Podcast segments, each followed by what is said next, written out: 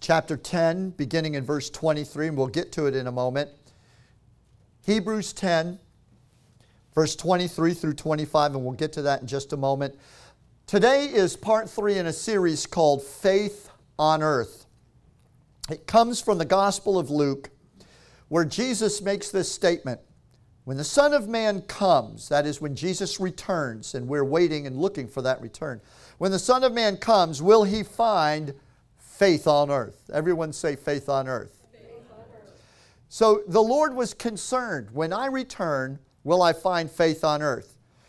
Let me say to you that when Jesus comes back, He's not going to be looking to see if the church went out into the world and transformed the world and built a great society or achieved world peace.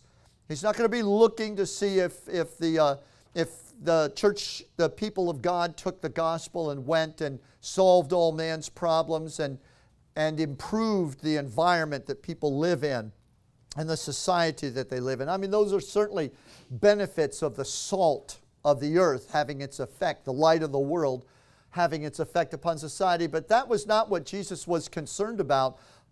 Upon his return, he's going to be looking for something specific, and it's called faith on earth. When he's coming back, he's going to be looking and he's concerned will I find active faith? The last week, when I preached about hands on faith, remember the, remember the video we showed, the man pulling the, the uh, serpent off of the hawk and delivering that hawk? Hands on faith. He's coming back to find hands on faith. Not just people who believe in him, but people that are doing what he did, people that are pulling the hawk out of the clutches of the serpent. Again, referencing last week's message. And last week, you remember I shared with you the scripture um, it, from Matthew 16 I give you the keys of the kingdom. Whatever is bound in heaven, you will bind on the earth, and whatever's been loosed in heaven, I want you to loose upon the earth. So, whatever, whatever Jesus achieved when he died for our sins, rose from the dead, defeated the devil, cast the accuser out of heaven, took his place in glory, the binding and the loosing of all that he did he said, I give you authority that as you walk upon the earth, I want you to apply these victories and apply the defeat against the enemy. In other words, I want you to put the enemy under your feet and I want you to release blessing through your words that I put in your mouth and through your hands. Hands on faith. So Jesus was concerned when I return, will I find Christians not just believing, but Christians having that hands on faith. Well, continuing this morning, let me say to you uh, faith for telling mountains to move requires the support of a lifestyle that moves in fellowship with God, or else it quickly erodes. Let me put it to you in real simple terms. If you're going to speak with the faith of God to a mountain to move, are you the kind of person that God can move? If you don't move when the Holy Spirit wants you to move in your life, how do you expect to have faith to move mountains outside of your life? The faith that can move mountains comes through lives that are lived under the hand of God so that God can move upon them and they're not constantly in rebellion and, and paralyzed and unwilling when the Spirit of God's moving. Are you the kind of person that's willing when the Spirit of God's moving? Are you living a life that's obedient to what the Lord wants? Not perfect, just simply compliant, obedient, that you're, you, it's not hard for God to get you to move. So, faith has to live in a life that is faithful. Amen. Faith must have an environment of faithfulness, and that environment has to be your life. So, are you and I faithful? Are we pliable? Are we movable? Can God move us? If so, then the faith that moves mountains will work in your life. But the faith that moves mountains isn't going to move and isn't going to work in the life of somebody who God can't ever get them to move. But when they run into a mountain, they want to try to pull out that faith and try to rebuke the mountain and get the mountain to move, and it doesn't work. And they wonder, well, how come it doesn't work for me? And when it doesn't work, that just further confirms their rebellion against God. They just say, well, you know, it just does this stuff just doesn't work for me. So we understand that if you're going to have faith, you have to be faithful. Because living a faithful life is what allows the faith of God to flow accurately through your life. Let me put it to you like this, and this is our main verse that I had you look up Hebrews chapter 10, verse 23. Listen carefully. Let us hold fast the profession of our faith without wavering, for he is faithful that promised. Let us consider how to provoke, how to stir one another to love and good works, not forsaking the assembling of ourselves together, as the manner of some is, but exhorting one another, and so much the more as you see the day approaching. I want to key in on that phrase, as you see the day approaching. Remember, this whole series is about the day of the Lord is approaching. And when He comes, He's asking, Will I find faith on earth? Am I going to find people that are living in active hands on faith? And so, here out of Hebrews, he says, beginning in the, the verse that I opened up with, hold fast to the profession of your faith without wavering. And consider and think about one another, work together to provoke and to stir one another up to love and to good works don't forsake the assembling together of yourselves in fellowship, as some people have created a habit in their life, but exhort one another. So much more as you see the day approaching. And so, what he's saying is there's something about the last days that are going to bring a deterioration in society that's going to affect the church. And the deterioration in society is going to cause a deterioration in the church. And as the day approaches, what used to be regular habit among Christians is going to become difficult to find. People gathering in fellowship, people charging one another and exhorting one another is going to fall off.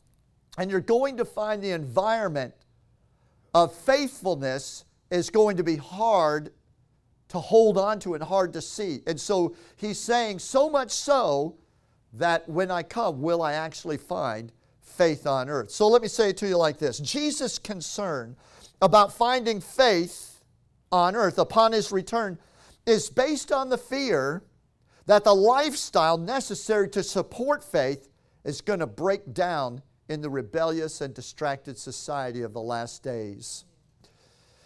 And so, this end time world is going to have a, a, a mentality, and we see it already working in the world today, that's going to affect the church.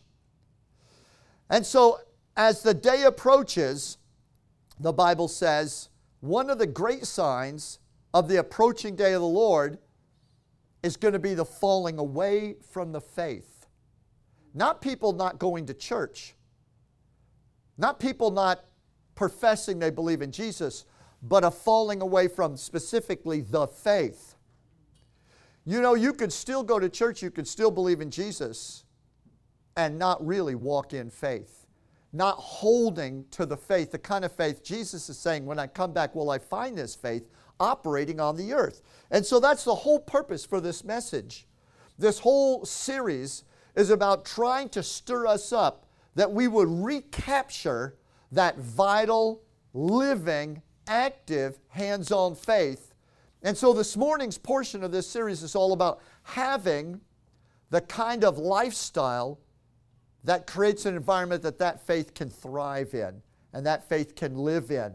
Some of us are fighting against and in conflict with the faith that we need in our life and that we want to see flow in our life. We want to be able to pray and see answers. We want to rebuke the enemy and see him flee. We want to be able to uh, bring our needs before God and believe God based on His Word and see those provisions.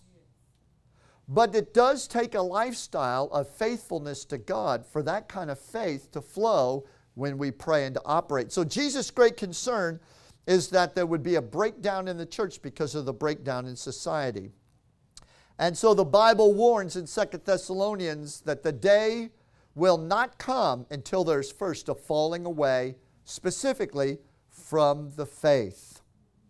Now, my message this morning is one of two parts, and the next part, the, the second part will be next week, called The Four Footers of the House of Faith. Every foundation sits on footers. Any of you that have been involved in construction, you know that before they pour the foundation, they drill down into the earth and they lay what's called footers. And these are kind of like underground pillars, if you will, and the foundation rests and sits on them. So that as the earth shifts and moves, the idea is that the foundation's not going to shift and move and crack. It's a basic kind of a poor man's analogy, but that's kind of the basic purpose of a footer is to help that foundation to sit firm regardless of what kind of shifting takes place. And so the house of faith, think of yourself as a house of faith. I am a house of faith. I want faith to live in me, and I want faith to flow in me. All right? So, because of that, Jesus is my foundation. My faith is in him. But there's four footers that this foundation of the house of faith sits on. And I'm going to share the first two of them this morning. They're all found in that verse that I gave you in Hebrews. The first one is hold fast the profession of your faith. Hold fast. Everyone say, hold fast, hold fast. the profession of your faith. And let's take a look first at that phrase, hold fast. Hold fast. What, is, what do you think of when you, if I were to say to you, uh, uh, our boat's just capsized, hold fast to that rope that's, that's alongside that boat. You would hold fast with all of your life if you were sitting out there in the water bobbing up and down. You get that idea of holding fast. Well, the word hold fast, when the writer first wrote this down, literally means to have. To hold fast means to have. It also means to keep in memory. That's why I, I got on memorizing the promises of God in the scriptures last week. You need to know the word if you're going to take authority over the enemy. You just can't come at the devil and say, Well, I heard the pastor say this, and so, devil, you just obey what I heard in that message. And you're, you've got to use the word. Jesus had to use the word. So, hold in memory. Hold fast means to hold in memory, it means to possess. So listen, he says the first, the first footer the scripture is talking about is hold fast the profession of your faith. Usually, when we see that verse, we think he's talking about repetition, just repeating the word of God. Praise God, I am the righteousness of God in Christ. That's so true. I am uh, the head and not the tail, according to Deuteronomy 28. I have received the the gift of righteousness and the abundance of grace by which I reign in life through Jesus Christ. Absolutely true. But he's not talking about holding fast to the repeating of that. It's not repetition he's talking about, it's possession. He's saying, don't be Christians that just repeat the promises, but Christians that possess the promises. Do you understand what I'm saying? It's more than repetition, it's possession. As the day approaches in the last days, we see that political correctness is sinking people deeper into the, the, delusion that their worth is determined entirely by having correct beliefs and convictions. That your worth is all wrapped up in you just believing the right things or having the right positions. But God's evaluation of your life and mine is not based on what you think or what you believe, but on what you actually do. Now, I put a lot of stress in my teaching on believing the right things, believing the Word of God. And the fact is, is that our regeneration from having been sinners, we're regenerated into the, into the, the, the children of God. We're born again. That's by faith, not by works. And I stress that. We look at that and put a lot of emphasis on that. But this morning I want to bring up the other side of the coin. Is that God's evaluation of people's lives is going to be on what they actually do. Not on their position, but on their possession. You see, the worth of your life is the combined worth of your position, believing that you are the righteousness of God in Christ, and your possession. What you actually do with what you believe. What your life actually produces The Bible talks about bearing fruit. 1 Corinthians talks about our works being judged. We are going to stand before the judgment seat of Christ. While we as Christians will escape that, what's called the great white throne judgment, where all the unsaved people of the nations will be brought before God and judged according to their works, we will not stand in that judgment, but we will stand before that happens, before what's called the judgment seat of Christ. It's the place where Christians stand, and our lives will be sifted for content. They will be judged. The danger isn't that we're going to be rejected and cast out because we are accepted in the beloved. We're saved, we're born again. That's not going to be the issue at the judgment seat of Christ. The issue is going to be how much value did my life gain? That's why heaven, for the first couple days, I guess, there's going to be a lot of weeping up there. Because the, Bible says the Lord's going to wipe away all their tears. I tremble inside when I think that I am going to stand before God one day, and I, I it, it's a captivating thought. What if all that I thought that I was doing that was so significant and important, I get there and find out before the Lord that it was wood, hay, and stubble, and it really didn't. It really didn't matter in the kingdom of God, and that I blew all these opportunities to really produce let God produce through me works that had eternal value, that led others to Jesus and helped other people in the kingdom of God. And so I know that God's evaluation of my life is going to be based not just on my position, but it's going to be based on my possession. And so as the day approaches, one of the great concerns Jesus has about whether he's going to find faith on earth has to do with people being victims of political correctness and thinking that as long as they have the right position, that they're fine, that they're all right. Believing the right things and standing for the right things actually make you right, and that isn't true. It's what you actually do. Jesus said a tree is known by its fruit. It was Jesus who said that. Are you listening to me? It wasn't some politician. It was Jesus who said that. In 2 Corinthians 5 10 and 11, Paul writes, for we must all appear before the judgment seat of Christ, so that each one may be paid back according to what he has done while in the body, whether good or bad. Therefore, because we know the fear of the Lord, we are trying to persuade people. Wow. Is anyone persuaded this morning? Because I know the fear of God, not that I'm terrified of Him. I don't fear God in that I think that he's dangling me over the furnaces of hell and threatening me with eternal damnation. I, I, know that heaven is my home. Heaven's not just where I'm going, heaven's where I'm coming from. Because the Bible says I'm seated with Christ in heavenly places, and every one of you who have received Jesus Christ, you're going home. When, when, your, when your earthly life is over, you're going home. You're already seated with Christ in heavenly places. You're not trying to get there, you're from there. Your natural eye, you just haven't seen it yet. But your born again spirit is from heaven. Your name is already written in the Lamb's book of life. You're going to just go there and go, so this is what it all looks like. Your, your place is going to be all laid out for you. Praise the Lord. And so I'm not in fear of the Lord that somehow my sonship and heaven being my home and, and being one with the Lord is in jeopardy. My fear of the Lord is that He is righteous and He is awesome, and there's no, you know, there's no fooling Him. I could fool myself.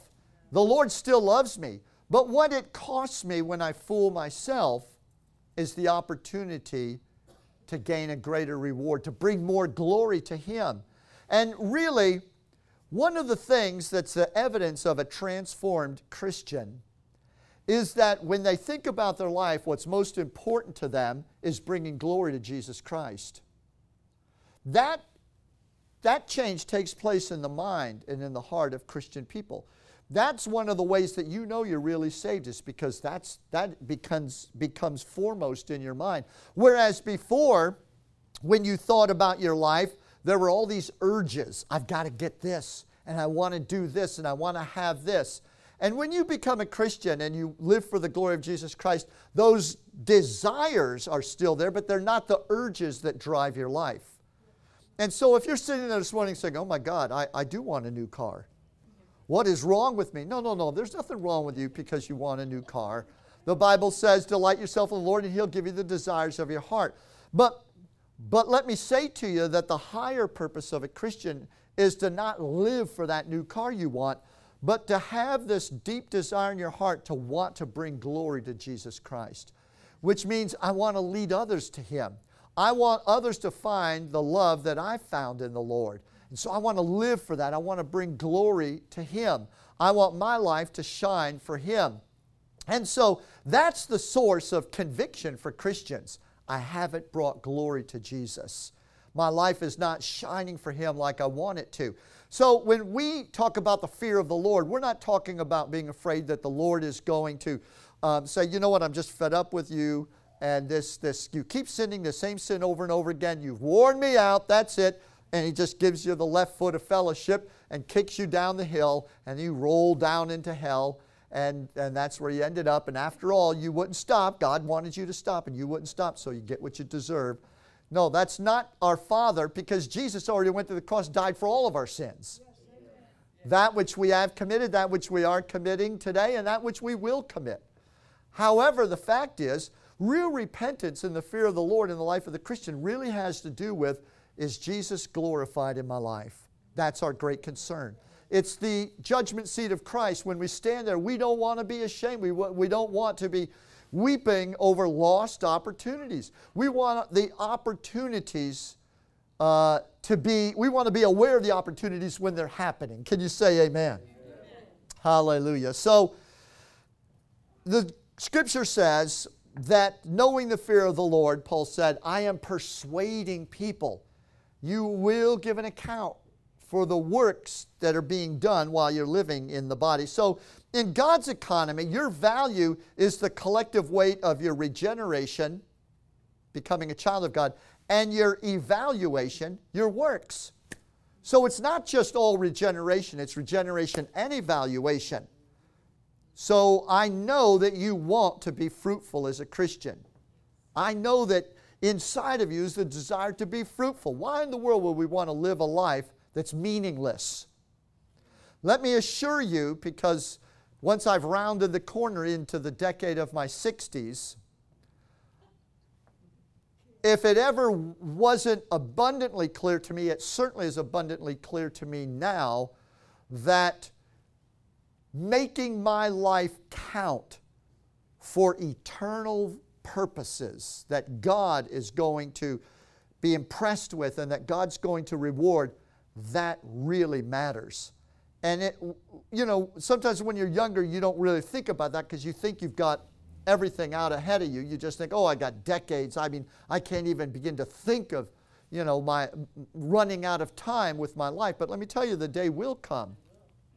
Certainly will come uh, when you will think strongly and deeply within yourself is my life being invested or am I just spending it? Have you ever gone into the, a store, gone to the shopping mall, and you only had so much money? It was burning a hole in your pocket.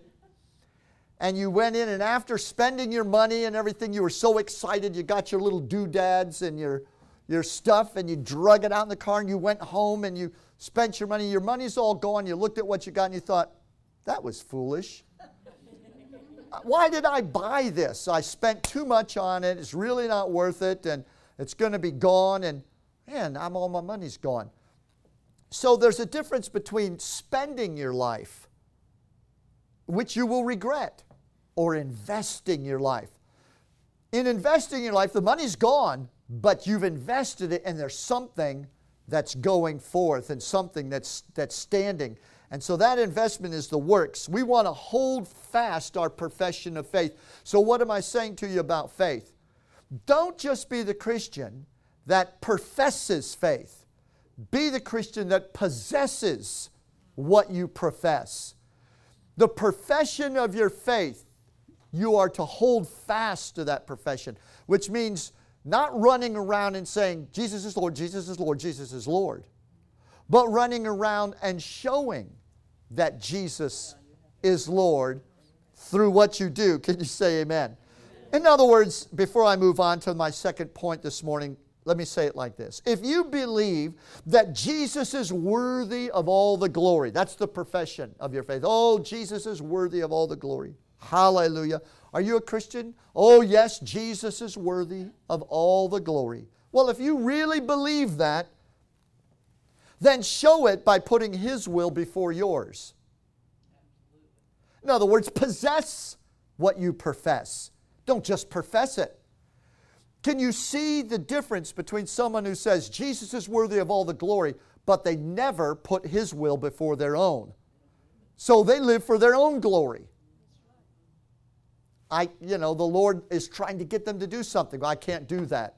Next week I'll do it. Tomorrow I'll do it. Well, I can't do it. And they've always got reasons for why they don't obey God. So, is Jesus worth all the glory?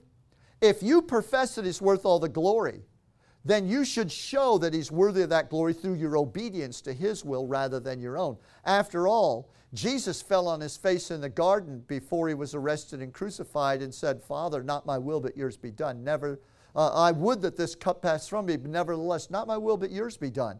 Even the Lord said, May the Father's will be done. And if you were Him at that moment, how intensely would you want to get out of what He was facing? Of course all of us would have, just as he did. So the point is if you're going to profess Jesus is Lord, then make sure that your life reflects the Lordship of Jesus. And so I am doing what Paul did, and I'm trying to persuade you to live up to your profession. Number two, the Bible says in Hebrews chapter 3 let us hold fast to the profession of our faith without wavering, for he is faithful that promised. And let us consider how to provoke or stir one another to love and to good works. So let me take the first half of that. Consider one another how to provoke or how to stir one another. Listen very carefully. This is the second footer of the four footers in the house of faith. If faith is going to be solid, you got to hold fast your confession. Number two, you need, and I need, we together in our relationship, we need to consider and think about one another how to provoke, not in, in the negative sense of, of uh, evil provocation, but in stirring and compelling, compelling one another to love and to good works. Well, that's all well and good, but again, as the day approaches, the day of the Lord's return, the great changes in our society or culture are fighting against that practice.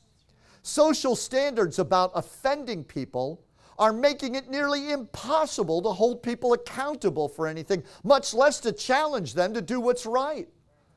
Today, you can't approach anybody and say, you ought to do this or you ought to be that way. And that is absolutely the way of the world. It's an offense to suggest to anybody that anything they're doing is inappropriate. It's not just in poor taste anymore. Our laws are being changed to prevent people from challenging one another in ways that were common not just a half a century ago. That's what is happening in the world. But what kind of effect is it having on the church? Well, it's having a profound effect because more and more pastors are scared to death to get into the pulpit and admonish and challenge their people to walk in the light, to be faithful to Jesus Christ, or to avoid being rebellious or disobedient. And so, as the day approaches, that social standard about offending people has replaced the law of love in the New Testament with the law of don't ever offend anybody. I run into more Christians whenever I, because I'm, I just am thought of as old, well, yeah, I'm just old school. I'm like an old dinosaur or something. But when I suggest to somebody, uh, and Christians that I might be in fellowship with or discussion with or having conversation, that, well, the Word of God says you need to do that, and I challenge something that they're saying or, or that they're doing, I get this immediate knee jerk reaction. They're offended And they say, You're judging me. You are judging me.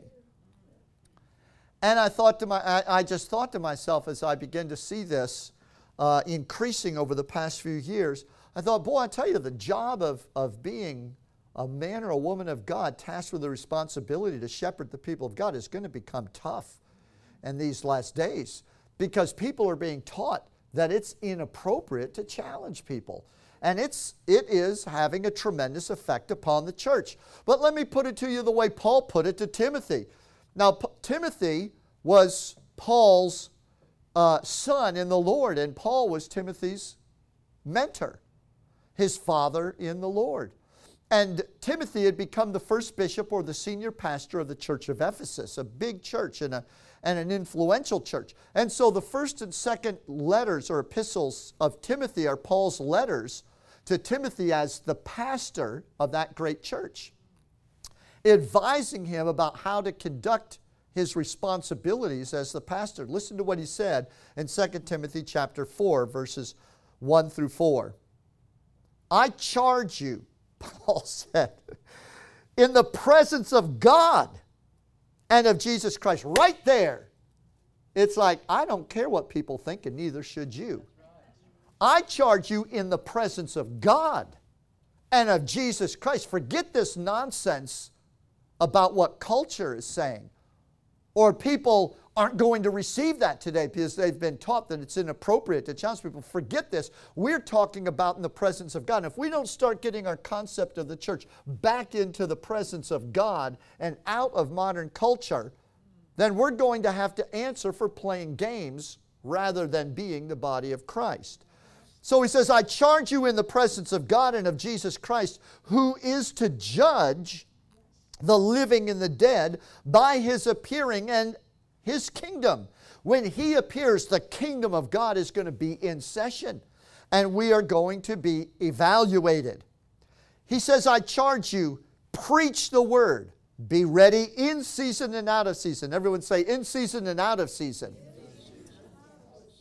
Preach the word, be ready in season and out of season. Reprove, rebuke, and exhort with complete patience and teaching.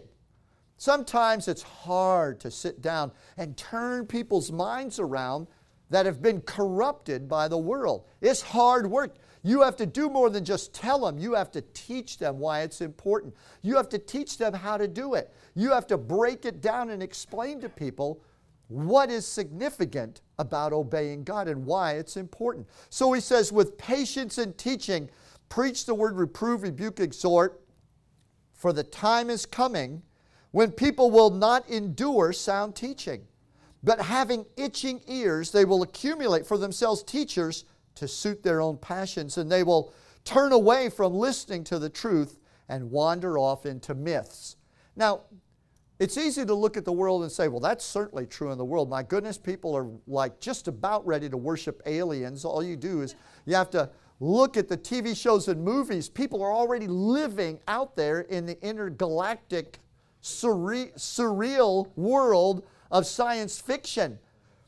Do you, I wonder how many people actually believe that the zombie apocalypse is in the Bible and it's going to happen. There are people who are actually preparing for the zombie apocalypse and they believe that it's really going to happen.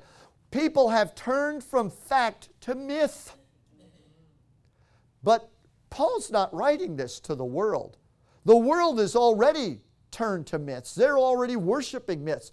Paul's writing this to Christians because he wouldn't tell Pastor Timothy to reprove, rebuke, and exhort worldly people. He's talking to him about reproving, exhorting, and teaching save people. Save people. So, save people are not going to put up with sound teaching. They're not going to put up with sound doctrine and they are going to go out looking for people who are going to scratch the itch in their ears. I want to hear things that, in, that make me feel good about myself. Well, I'm not against that. I want to feel good about myself. I do. And I'm not just saying that. I really do want to. I have felt bad about myself before, and I hate feeling bad about myself. I don't like that feeling. Do you? I don't like that. No. I want to feel good about me. And God wants me to feel good about me. And so what? You, you know what?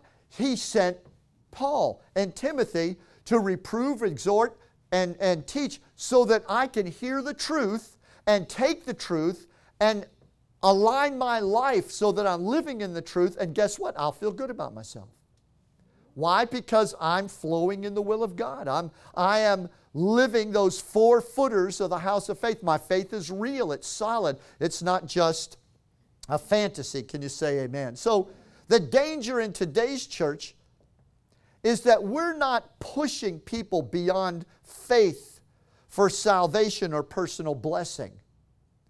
We only seem to concentrate on people having faith for who they are in Christ and the blessing that God's given them and staying saved. And like I said, that's about 80% of my message. I spend about 80% of my time emphasizing that, building that foundation about making sure that you know that you're saved and that you're a child of God and the blessings that go along with that. However, let me say to you today that that's not the only reason God saved you. God saved you so that you could work together in something that's called the body of Christ where all the members share in that common faith and salvation and go out and work together to produce fruit in the kingdom of God. And so today, we are seeing as the day approaches a breakdown in the body of Christ, where it's becoming difficult to get people to have faith beyond their own salvation and their own blessing and challenge them to take up their cross and join others who take up their cross and go out and produce fruit in the kingdom of God together as the body of Christ. In other words, we must hold one another accountable for the common mission that we all share. Can you say amen? And not just for salvation. All of you are saved that you've received Jesus as your Savior. But along with that salvation, you've received a calling. I'm not the only one who's called to lead the world to Jesus. You are called as a Christian to lead the world to Jesus. And you and I ought to be challenging one another to fulfill that calling. Are you fulfilling that calling? You should be asking one another. And you should be helping one another. Are you fulfilling the calling? Well, you know, I'm just not happy as a Christian. Well, if you would go out and fulfill the calling, you'd be happy as a Christian. I mean, it, it's a self fulfilling thing. If you go out and do what God says, you'll be happy about yourself. Can you say amen? amen? Glory to God. Hallelujah. So, your salvation may be personal, but your obligation to Christ isn't. The Bible says we should consider one another to provoke one another to love and good works, to stir one another up. Like I said today, um, it's becoming increasingly difficult for people to challenge one another. It's considered an offense. But yet, the Bible teaches that's exactly what church needs to be. We should be a body of people that are loving each other enough and concerned enough about each other that we are ad- admonishing and encouraging and challenging one another to fulfill our common mission. We ought to be like those football players in the locker room that are pounding one another's shoulder pads and button helmets and stirring one another because they've all got to go out there. And it's not a matter of, well, I'm ready. I've been doing my practice because no matter how good I am, if you're not playing up to that level, we're not going to win. Can you say amen? amen. Faith without an environment of faithfulness is like using a bullet without a rifle. You could probably take that bullet and throw it in the fire and it'll make noise, maybe even make a little damage, but it's not going to hit its mark. You got to put that faith into the rifle designed to project faith, the rifle that creates the disciplined life of faithfulness to God. And we need to encourage one another. Don't just be a sack of bullets. but be that weapon that the Lord can take up and put one right between the devil's eyes. And I'm sorry to have to use the analogy of a weapon. It's all I could think of. But, but you get the idea that faith has got to has got to work hand in hand with faithfulness. And so these first two, before we pray, let's just kind of remind ourselves where we're at. These first two footers of the four footers on the house of faith is one, hold fast your profession. And number two, admonish, encourage one another, consider one another to build one another up in the faith. We all have a mission, and we all need to be um, uh, um, stimulating and provoking one another to fulfill that mission. Can I say to you this? This will be the last comment. Um, stop scheduling your obedience. Be instant in season and out. That's what's wrong with us. And so this is me admonishing you. This is me stirring you up. This is me provoking you. It's great if you schedule your obedience. You got your prayer time in the morning. That's wonderful. Some people don't even do that. We're going to go to the next two next week, and so we'll get on with those. It's great that you at least schedule God in somewhere, pencil Him in. But if you're really going to go on and, and have faith that the Lord will recognize when He comes, what if Jesus comes next month? What if He comes in November? Will He find faith operating in you? Will He find faith operating in us? That is a sobering question. And so, if He is going to find faith operating in us, we're going to have to go beyond the schedule that we're currently operating under, and we're going to have to go from scheduling our obedience to being instant in season and out. Live the life where you are ready to be used of God 24 7. Can you say amen? amen? I want you to close your Bible, stand with me, or shut off your phone, whatever you're doing there.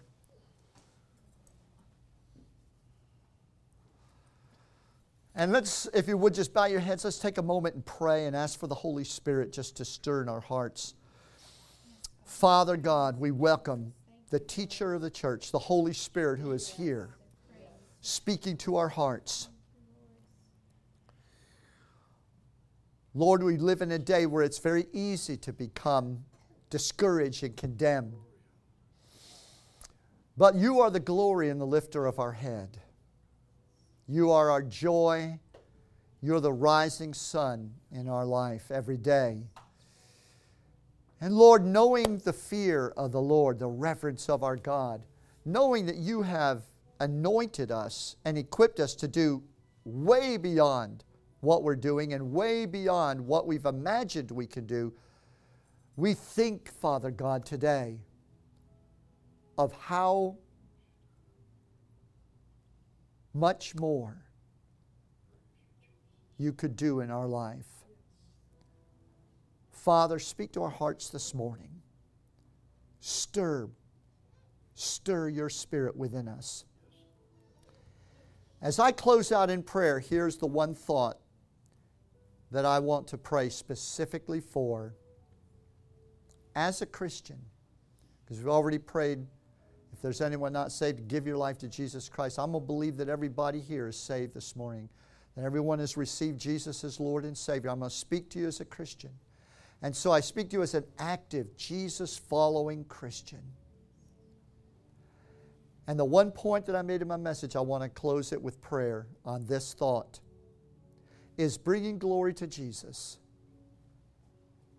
the thing that you want to live for above everything. I'm not asking, is it what you're living for? Is it the thing you want to live for? Because I tell you today, that's what will bring you the greatest happiness, the greatest joy. And if you want that as your goal to bring glory to Jesus Christ, you want that to be the thing that you treasure above everything else. Now I want you to just lift your hand just lift it so the Lord can see that you're lifting up your hand. I see those hands. Now, while your hands are up, I pray in the name of Jesus, Spirit of the living God, you are the comforter of the church and you are sent to give power so that we can be witnesses. It is the baptism in the Holy Spirit that empowers us to be witnesses for Jesus.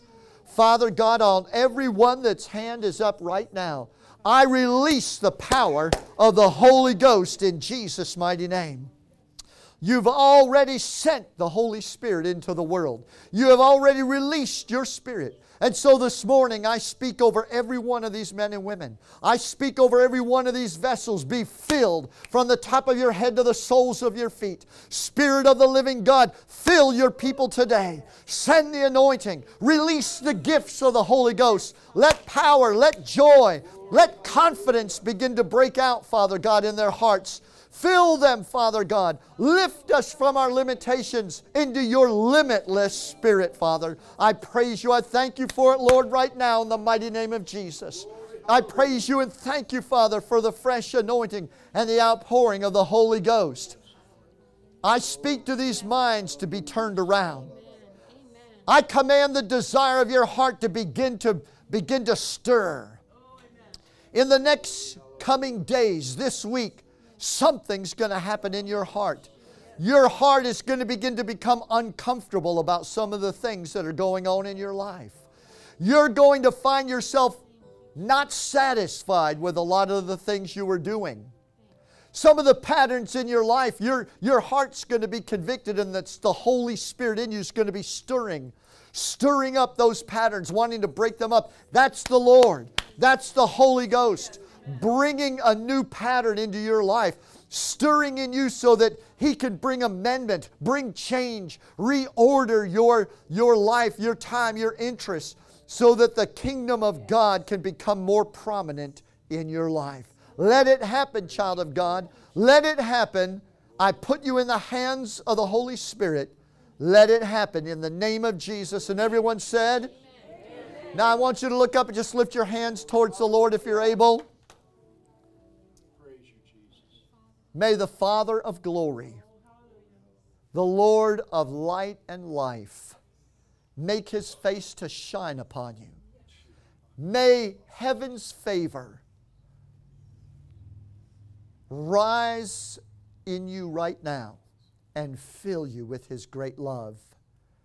May the peace that passes all understanding cradle you in his loving arms. And may you go out with joy and be led forth with peace. May He bathe your steps in grace. May He follow you up as your rear guard and keep you safe. And even as you walk into danger, though you should traverse the valley of the shadow of death, surely goodness and mercy shall go with you. And you will be the Lord's anointed this week. You will be His servant you will be his ambassador, and the power of the Most High will be upon you as you go. In Jesus' name, amen, amen. and amen. Give the Lord